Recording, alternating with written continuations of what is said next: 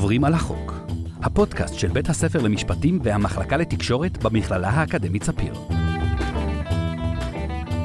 שלום, אנחנו ב"עוברים על החוק", הפודקאסט של הסטודנטים והסטודנטיות של בית הספר למשפטים והמחלקה לתקשורת במכללה האקדמית ספיר, בעונה שעוסקת בחופש הבחירה במשפט.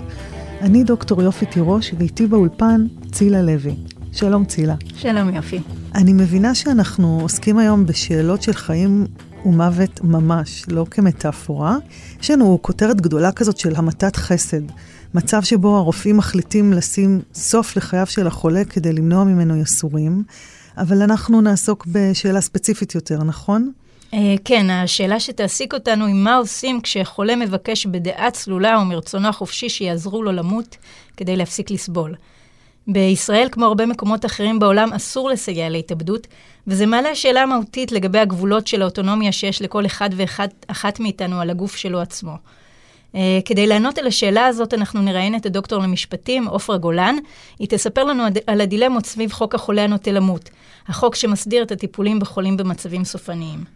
אחר כך נשוחח עם הרב והרופא מרדכי הלפרין על הקשר בין ההלכה לבין חוק החולה הנותן למות, ולך באמת אה, מילא תפקיד חשוב בעיצוב שלו. אבל לפני כל אלה, נקשיב לשיחה שערך אור נבון עם אריק שגב, שהוא תסריטאי שחולה במחלה סופנית, ונשמע מה הוא חושב על החוק. אריק, שלום. קודם כל, תודה שהסכמת להתארח אצלנו. אז במה אתה חולה, אריק?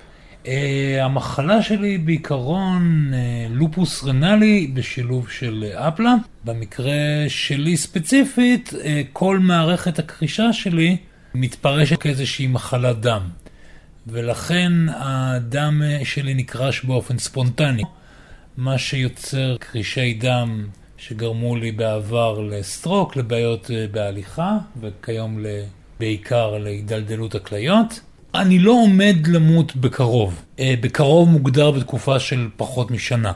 בלי כליות אי אפשר לחיות, יש לי דיאליזה כל שלושה ימים שבעצם נותנת לי איזשהו ג'אמפ סטארט לגוף. אנחנו עומדים למצוא תורם ולהשתיל כליה ולהחזיר את הגוף לכמה שיותר איזון. כלומר, אתה יודע ש, שהמוות הוא, הוא מוחשי, הוא יגיע, אבל אתה לא עומד אותו בזמן. אמ, אף אחד לא מדבר פה על למצוא פתרון למוות. מדברים פה על להימנע ממצב שבו אה, הגוף אה, מתחיל לגבוה. כלומר, להגיד כל עוד אנחנו יכולים לעשות משהו, אנחנו נעשה משהו. וכרגע זו ההגדרה. אני לא עומד מעליי עם סטופר ואני לא מצפה מאחרים לעשות את זה. רייק, אתה יודע מה החוק אומר על האפשרות שלך להפסיק את חייך? החוק קודם כל לא מתייחס אליי כאל עומד למות. יש לי בעיה עם זה שהתלבטות היא משהו אסור על פי חוק. כן, אני יודע מה החוק אומר, ולא, אני לא מרוצה. בעצם החוק אומר שיש איסור על המתה ועל סיוע להתאבדות, אלא רק היתר להפסיק פעולות של הארכת חיים. איך אתה עם זה? אני חושב שהגדרת הרופאים את פעולתם כהצלת חיים ולא כהצלת איכות החיים, היא חטא למקצוע הרפואה. כי הרעיון שאנחנו נשמר כל חיים ויהי מה, הוא חוטא לרעיון של רפואה. החיים הם הרכוש היחיד שהוא שלך, מעצם היותך. הוא הרכוש היחיד, אתה יודע מה, שהוא שלך. אתה לא מחליט על איכות החיים, אתה לא מחליט איפה על השם שלך, אתה לא מחליט על המוצא שלך, אתה לא מחליט על השיוך האתני שלך, אתה היום יכול להחליט באופן אירוני רק על המגדר שלך, שאתה באמת יכול להחליט עליו. הדבר היחיד שהוא באמת שלך, הוא אה, החיים שלך עצמם. זה הרכוש היחיד שיהיה שלך עד יום מותך. הרעיון של לחיות בכל מחיר הוא רעיון מוטעה בעיניי, כי החשוב הוא איך אתה חי את החיים שלך, באיזה איכות אתה חי אותם. האם אתה חי אותם כפי שרצית לחיות אותם. ולכן אתה אמור לסיים אותם כשאתה לא מרוצה מהם. אתה יכול לעשות עם הרכוש שלך מה שאתה רוצה. כמו שבן אדם יכול לחפור אצלו אוצר בחצר האחורית כי היא שלו, ככה גם בן אדם יכול לתלות עצמו, אם זה החיים שלו, הוא יכול לסיים אותם. אני לא יכול להרוג אותך, אבל אני כן יכול להרוג אותי. אבל החוק בעצם, הוא מקדש את ערך החיים באופן מילולי. זה, אבל זה לא ב... את ערך האוטונומיה והרצון החופשי של החולה. זה באמת ערך החיים? באמת? כי, כי לי נראה שהוא נוטל מהם את, ה, את החירות. אתה נולד עם הזכות להתבטא ולקבל ולצבור רכוש. הזכות לחיים היא זכות מולדת. התאבדות מרצון. היא אופציה מבחינתך? בהחלט. אני, אני לא רואה את עצמי סוחב בדיאליזות עד גיל 60. אני בן 43. כן, כלומר, יש לי חיים לפניי. אני בהחלט גם, כמו שאמרתי קודם, אני לא בן אדם מיואש, ואני בן אדם שבהחלט מייחל להשתלת הכליה השנייה. כמה שהשתלת הכליה הראשונה הייתה טראומטית וקשה, והיא הייתה. אתה חושב שאני רוצה להמשיך להיות מאושפז לנצח? אתה הנחית את המשפחה שלך מה לעשות אם תגיע למצב שבו אתה... לא, הנחיתי חברים שלי. אני לא רוצה לצייר את המשפחה שלי. אני גם, אתה יודע, גם שילמתי מראש לעלי כותרת. ארגון שמתאם שריפת גופות. אה, זה ארגון שאתה פשוט פונה אליו מראש, וזה צבא. הנחיתי אנשים מה לעשות. יש הוראות אצל העורך הדין שלי. מה לעשות. אין סיבה לצייר את המשפחה, הם עוברים המון, יותר מדי אפילו. אריק שגב, תודה רבה. יש סיכוי שהחוק הישראלי ישתנה אי פעם ויאפשר לאריק ולאנשים אחרים במצבו לקבוע בעצמם איך ומתי הם ימותו? תראי, אה, חוק החולה הנוטה למות נחקק בשנת 2005, ומאז ועד לשנת 2018 ניסו לשנות אותו 12 פעמים. באופן שיאפשר סיוע להתאבדות בתיקון לחוק שנקרא מוות במרשם רופא. זאת אומרת שהמחוקק מתנגד באופן עיקש ועקרוני לשינוי. כן, נראה שזה בהחלט אה, סוגיה שנויה במחלוקת. אבל בואי נחזור רגע אחורה, צילה. איך נולד חוק החולה הנוטה למות? אה, בשנת 1998, איתי ארד, חולה ALS בסוף שנות ה-40 לחייו, נתן הוראות מפורשות שלא לחבר אותו למכונת ההנשמה. אבל כשהגיע הרגע הרופאים בכל זאת חיברו אותו והוא ביקש להתנתק מהמכשירים. הבקשה שלו הגיעה לבית המשפט ובית המשפט התיר לנתק אותו. בעקבות הסערה שעוררה ההחלטה הזאת, החליט שר הבריאות דאז בן נזרי להקים ועדה ציבורית מיוחדת שתסדיר את הנושא מבחינה רפואית, משפטית, אתית והלכתית. הוועדה הזאת מוכרת בשם ועדת שטיינברג, והצעת החוק שהיא גיבשה התקבלה אחר כך על ידי הכנסת כמעט כלשונה. שוחחת עם אה, דוקטור עופרה גולן, שהיא דוקטור למשפט ואתיקה רפואית וחברה בוועדה הארצית לחוק החולה הנוטה למות, והתחלת את השיחה שלך איתה בשאלה על מושג שמופיע בחוק הזה ושלא מוצאים אותו בדרך כלל בחקיקה. בואו נשמע. אני רוצה להקריא לך את סעיף המטרות הראשון שבחוק החולה הנוטה למות, הוא אומר כזה דבר: החוק בא להסדיר את הטיפול הרפואי בחולה הנוטה למות, תוך איזון ראוי בין קדושת החיים לבין ערך אוטונומיית הרצון של האדם והחשיבות של איכות החיים. ואני רוצה לשאול אותך, כמה חוקים את מכירה שיש בהם את השימוש במילה קדושה? ככל הנראה לא, לא עולה בדעתי אה, חוק נוסף שמדבר על זה. קדושה זה בעצם מתן ערך אה, אולטימטיבי לחיים. וזה, החוק שלנו פה מראה במפורש שלא נתנו לחיים את הערך האולטימטיבי הקדוש שאסור לגעת בו, שאסור בשום פנים ואופן אה, לגרוע ממנו באיזושהי צורה. משום שאילו היה עושה כך, פשוט היה אומר, חייבים לטפל בכל אדם, בכל האמצעים הרפואיים העומדים לרשות הרפואה, עד שיגיע מלאך המוות ויקח אותו.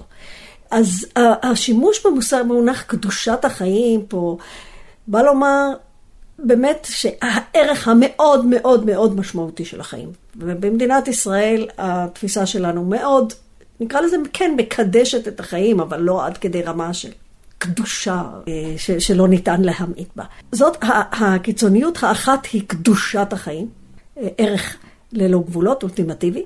הקיצוניות האחרת היא זו שרואה בערך של אוטונומיית הרצון של האדם, או האוטונומיה של האדם, ערך מוחלט שאין בלתו. זאת אומרת, מה שהחולה יבקש, יבוצע. למעשה, בחיי היום שלנו, ברוב הציבור, אין, אה, אין מתח בין הערך האולטימטיבי הזה לערך האולטימטיבי הזה.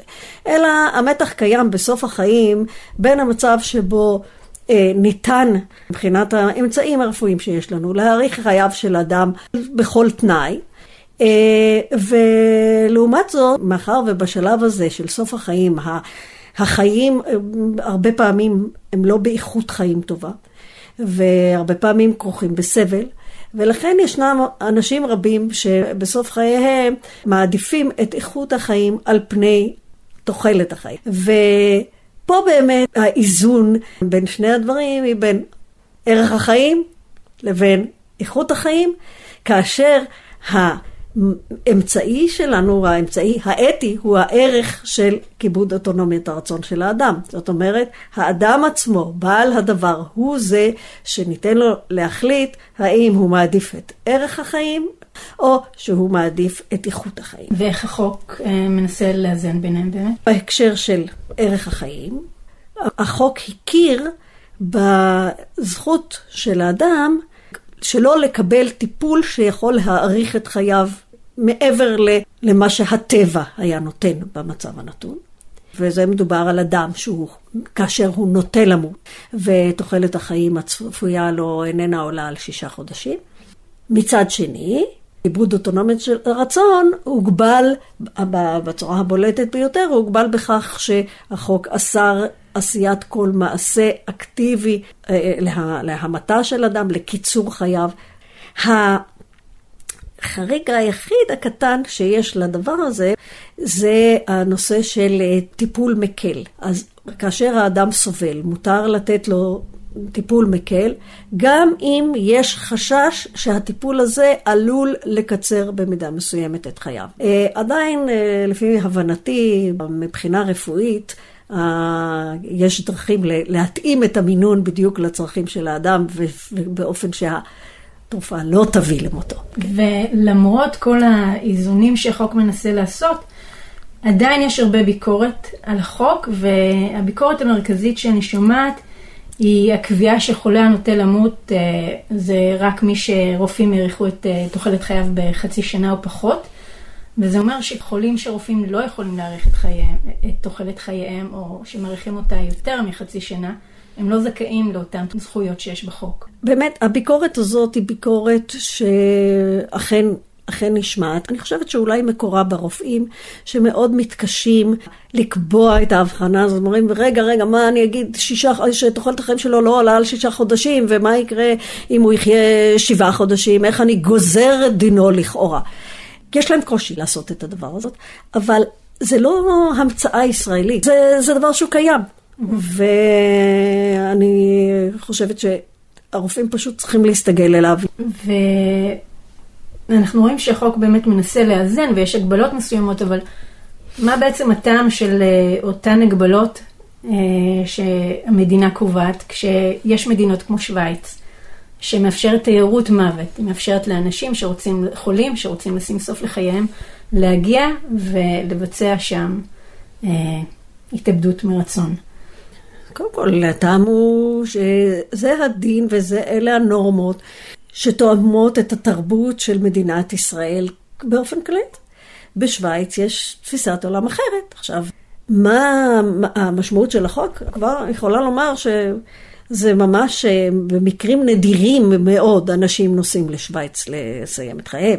רוב האנשים נפטרים בארץ. אני יכולה לספר על מקרה של אבא של חברה שחולה בפרקינסון וכבר שנתיים אה, מאז שהוא התחיל אה, מגעים עם אה, דיגניטס בשוויץ ברצון לעבור תהליך של המתה, כשהוא יראה שהוא מתקרב למצב שאיננו רוצה להגיע אליו. והשוויצרים בדיגניטס דרשו ממנו אין ספור אה, מסמכים וראיות והוכחות מכל הכיוונים. אבל כאשר אדם ממשיך בתהליך למרות כל הדרישות האלה, וכמובן יש לזה גם היבטים כספיים, זה מעיד על נחישות. כמובן שלאורך התקופה הזאת גם אה, מצבו הרפואי הידרדר. אה, אבל אה, לאחרונה אה, הוא חזר בו מהרצון לנסוע לשם, כי פתאום הוא התחיל לחשוש מדברים פעוטים לכאורה, כמו איך הוא יעבור את הטיסה הזאת, איך הוא, איך הוא יחזיק מעמד בדרך, מה יקרה.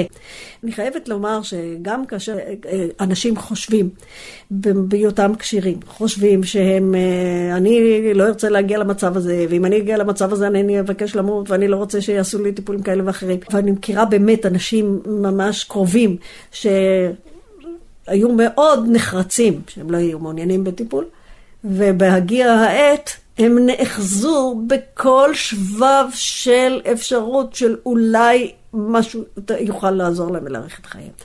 נקודה שנורא חשוב לי להדגיש בהקשר של אוטונומיית הרצון, וזה דבר שבו החוק אה, באמת חידש חידוש אמיתי, זה הנושא של ההכרה בהבעת רצון מוקדמת. הנחיות מקדימות ומינוי מיופה כוח, שעד לאותו שלב אה, לא היה קיים. במקרים רבים, אה, אנשים חולים מגיעים למצב שהם לא יכולים לבטא את רצונם, ואין דרך להסתמך על הבעת רצון מוקדמת שלהם. החוק הזה חידש שכאשר אדם נוטה למות, ניתן להסתמך על הבעות רצון מוקדמות שלו באמצעות הנחיות מקדימות שהוא כותב אותן, ואם באמצעות מיופה כוח, אדם שהוא ייפה את כוחו לשמש לו לפה ולמקבל החלטות, אם וכאשר יגיע למצב שנוטה למות, כאשר איננו כשיר. זה באמת כלי מאוד משמעותי שתומך כיבוד האוטונומיית הרצון של האדם. עד כאן השיחה שלי עם דוקטור עופרה גולן. באמת הדילמות והאיזונים בסיפור הזה הם מלאכה קשה ועדינה. נכון, היא גם אה, קשה, כמו שדוקטור גולן הזכירה, במתח בין המקומי והגלובלי. אה, דוקטור גולן הזכירה את הארגון השוויצרי דיגניטס. שווה לדבר, צילה, קצת על מה המצב במדינות אחרות. אה, כן, אה, מחקר משנת 2016 של קבוצת רופאים מארצות הברית, בלגיה והולנד, שבחן את המצב במדינות המערב, הראה שהמתת חסד וסיוע להתאבדות הם חוקיים בהולנד, בלגיה, לוקסמבורג, קולומביה וקנדה. בשוויץ ובחמש מתוך חמישים מדינות ארצות הברית מותר לרופאים לסייע להתאבדות, אבל לא לבצע המתת חסד. מעניין שבפועל כל מדינה מיישמת את החוק אחרת. אנחנו רואות שבארצות הברית פחות מ-20% מהרופאים דיווחו שהם קיבלו בקשות להמתה מחולים, ופחות מ-5% מהרופאים נענו להן. לעומת זאת, בהולנד כמחצית מהרופאים דיווחו שהם קיבלו בקשות להמתה מחולים, וכ-60% מהם נענו לדרישות האלה. המחקר גם הראה שהתמיכה הציבורית בהמתת חסד ובסיוע להתאבדות מאז שנות ה-90 של המאה הקודמת ועד היום עולה בהתמדה. כנראה שכמו בהרבה תחומים, גם אתיקה היא עניין של גיאוגרפיה. אנחנו, צילה, חיות במדינת ישראל, ומה שנחשב מוסרי מושפע מהזיקה של המשפט והתרבות בישראל ליהדות. הצורך לאזן בין ערכי יסוד דמוקרטיים לערכי יסוד יהודיים בזמן גיבוש חוק החולה הנוטה למות, עמד במרכזה של השיחה של כנרת קרסנטי עם הרב והרופא, דוקטור מרדכי הלפרין, שהיה חבר בוועדת שטיינברג. כנרת שאלה את דוקטור הלפרין על גישת היהדות וגישת החוק הישראלי להמתות חסד, ואיך הן השפיעו זו על זו. נשמע. שלום דוקטור מרדכי אלברין, מנהל מכון שלזינגר לרפואה, אתיקה והלכה, על יד המרכז הרפואי שערי צדק. איך בעצם היהדות תופסת המתות חסד? אומרים על הנושא הזה בעזרת השם. מה פירוש בעזרת השם? השאלה איך קוראים לזה? פעם קראו לזה רצח מתוך רחמים. יש פה פעולה של נטילת חיים במתכוון זה רצח, והמטרה, והסיבה היא רחמים. אחר כך החליטו שזה יותר מעודן לקרוא לזה המתת חסד, זה נשמע יותר טוב. אז בעזרת השם עידנו את הפעולה הזאת. עכשיו, ככלל, היהדות חושבת, קשה לדבר על היהדות, אבל גישת ההלכה היא שחיי האדם יש להם משמעות מעבר לכל משהו חומרי אחר, ואסור לפגוע בהם ללא היתר ברור ומפורש. ורחמים על חולה זה לא בהכרח היתר. זאת אומרת שבעצם ההלכה מתנגדת לכל המתת חסד? למעשה אמרתי שזה, ככלל זה נכון, יכולים להיות חריגים, וצריך לדעת עוד נקודה. הראשונים בהיסטוריה של 150 השנים האחרונות, שהחלו להנהיג באופן רוטיני המתת חסד, היו הנאצים. לפני הפתרון הסופי, המתת חסד בגרמניה הנאצית לא הייתה כנגד היהודים, הייתה כנגד חולי נפש. והם החליטו שחייהם אינם שווים, וביצעו המתת חסד של עשרות אלפי חולי נפש, על מנת כאילו לעזור להם למנוע מהם את החיים שבמרכאות אינם שווים. טוב, לאן זה יידרדר? אנחנו יודעים, ולכן תמיד כשעוסקים במתת חסד צריך להיות מאוד מאוד רגישים ולהבין שיכולים להיות לזה גם תוצאות מעבר לכוונה של, ה, של המתכוון הראשון. כן, אבל הדוגמה שנתת, הם uh, הגיעו למקום מאוד מאוד קיצוני. אנחנו מדברים פה על מצבים שאנשים uh, חולים במחלה שאנחנו יודעים שהם הולכים למות, אין להם פתרון uh, איך לצאת מהמחלה, והם פשוט רוצים לקצר את הזמן שבו הם הולכים לסבול. גם כאן יש לנו דוגמאות מעניינות.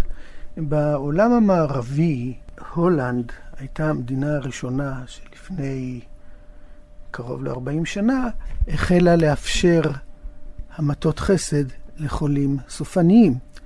אז מתחילה היה תנאי ברור שזה צריך להיות גם חולים סופניים, גם סובלים וגם שהם מבקשים.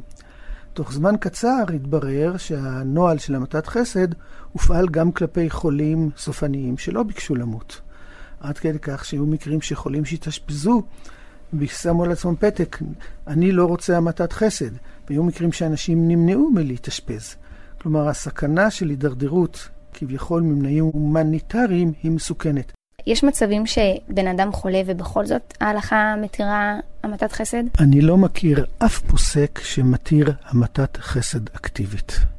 ההלכה כן מתירה הימנעות מטיפול מאריך חיים, ולכן מבחינה זאת, ברמה העקרונית היא מתאימה לחוק החולה המתלמות, שגם הוא מבדיל באופן חד משמעי בין המתה אקטיבית, שהיא אסורה הן בחוק העונשין והן uh, בחוק החולה המתלמות, לעומת uh, המתה פסיבית או מניעת טיפול מאריך חיים, שבתנאים מסוימים החוק מתיר את זה אפילו ללא צורך בהסכמת בית משפט. הזכרת מקודם את החוק החולה הנוטה למות. אנחנו יודעים שהוא נוסח בשיתוף של אה, רופאים, מומחי אתיקה ואנשי דת. עד כמה מצאה הגישה ההלכתית ביטוי בחוק הזה? בדיוק כמו הגישה האתית ובדיוק כמו הגישה הרפואית. הוועדה הקטנה ביותר, בת שבעה חברים, הייתה ועדה הלכתית שבראשה עמד הרב יעקב אריאל, הרב של רמת גן.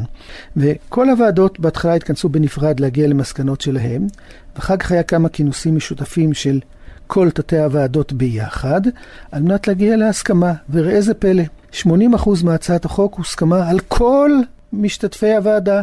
הרי החוק הזה בא בעצם למצוא קו על הרצף שבין עקרון האוטונומיה לבין קדושת החיים.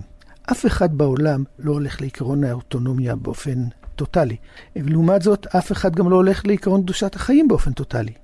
אז ההשפעה של ההלכה על, על חוק החולה נוטה למות זהה, אולי אפילו פחותה, מהשפעת הרפואה והאתיקה והמשפט. החוק מתיר עם זאת שלא לבצע החייאה בחולים מאושפזים לבקשתם. איך זה מתיישב עם עקרונות החוק? החוק הישראלי, בעקבות החוק הבריטי, לא מבדיל בין עבירה במעשה לעבירה במחדל אסור. כלומר, אם אני הייתי שומר ולא מתנעתי גניבה, שזה היה תפקידי, אני נחשב כאילו אני גנבתי. לכן אם הייתי חייב להאריך חיים ולא הארכתי, זה נחשב כאילו אני הרגתי. ואז לכן מבחינת החוק הישראלי לא צריך להיות הבדל, פרט לנקודה אחת, כיוון שההגדרה היא, מחדל זה צריך להיות מחדל אסור. אז עד חקיקת חוק החולה למות, בית המשפט קבע שבמקרים מסוימים המחדל יהיה מחדל מותר, וממילא אפשר היה להימנע מהארכת חיים. עכשיו החוק קובע בעצמו מצבים מסוימים שבהם מותר להימנע. ובכך, אה, הייתי אומר, המשפט הישראלי מתאים את עצמו להלכה ידועה, בעצם זה היה קיים גם בחוק הפלילי קודם, במשפט העברי. המשפט העברי אומר, יש הבדל בין לבצע הריגה במעשה לבין מניעת הצלה. גם מניעת הצלה היא עבירה, אבל לא באותה חומרה ולא באותו עונש, ולכן היום חוק החולה נוטה למות, גם הוא מבדיל בין פעולה אקטיבית של הריגה לבין הימנעות מהצלה. האם אתה מתנגד או תומך בהמתות חסד, ולמה? אין לי אלא לצטט את פרופסור ישעיהו בבית המנוח. הוא חש את סבלם של אנשים שעומדים למות וסובלים, והוא רצה לעזור להם, אבל הוא אמר, אוי לחברה שתתיר המתות חסד בגלל חיים שכביכול או לא כביכול אינם שווים. ההידרדרות היא מוחלטת, היא ודאית, ואני לא רוצה לחיות בחברה כזאת. תודה רבה לך, דוקטור מרדכי אלפרין. את יודעת יופי, כל העיסוק בהמתות חסד החזיר אותי כמה שנים אחורה לספר שקראתי, נובלה של טולסטוי שנקראת מותו של איוון איליץ'. הלכתי אליה שוב ונזכרתי שאיוון איליץ', הנוטה למות, הוא היה שופט. וטולסטוי עושה הקבלה מאוד יפה בספר בין השופט לרופא. הוא בעצם מזכיר לנו שכשהמחוקק מאפשר לרופא להמית המתת חסד, הוא מטיל על הרופא בעל כורחו להיות שופט. מי שיגזור או לא גזר דין מוות, או בניסוח אחר, תלוי את מי שואלים, יאפשר לאדם להשתחרר מסבלו. בכל נושא שבו אנחנו עוסקים בפודקאסט, תמיד יש תחושה שאפשר להקיף אותו מעוד צדדים, אבל מהפרק הזה במיוחד אני יוצאת עם תחושה שגירדנו את קצה הקרחון של השאלות הפילוסופיות העמוקות, של מהם חיים ראויים לחיותם, האם ראוי לדבר עליהם במונחים של קדושה וחובה לחיות, או במונחים של חירות שניתן לוותר עליה. יש גם מקום לדבר עוד הרבה על היחסים המאוד עדינים בין מוסר, רפואה ומשפט. על כל פנים, זה היה מרתק. תודה, צילה. ותודה שהאזנתם לעוד פרק של עוברים על החוק, הפודקאסט של הסטודנטים והסטודנטיות של בית הספר למשפטים והמחלקה לתקשורת במכללה האקדמית ספיר. באולפן היינו צילה לוי ואני, דוקטור יופי תירוש. תודה למאיה גאייר, לכנרת קרסנטי, לאור נבון ולסיון מגוס. להשתמע. thank you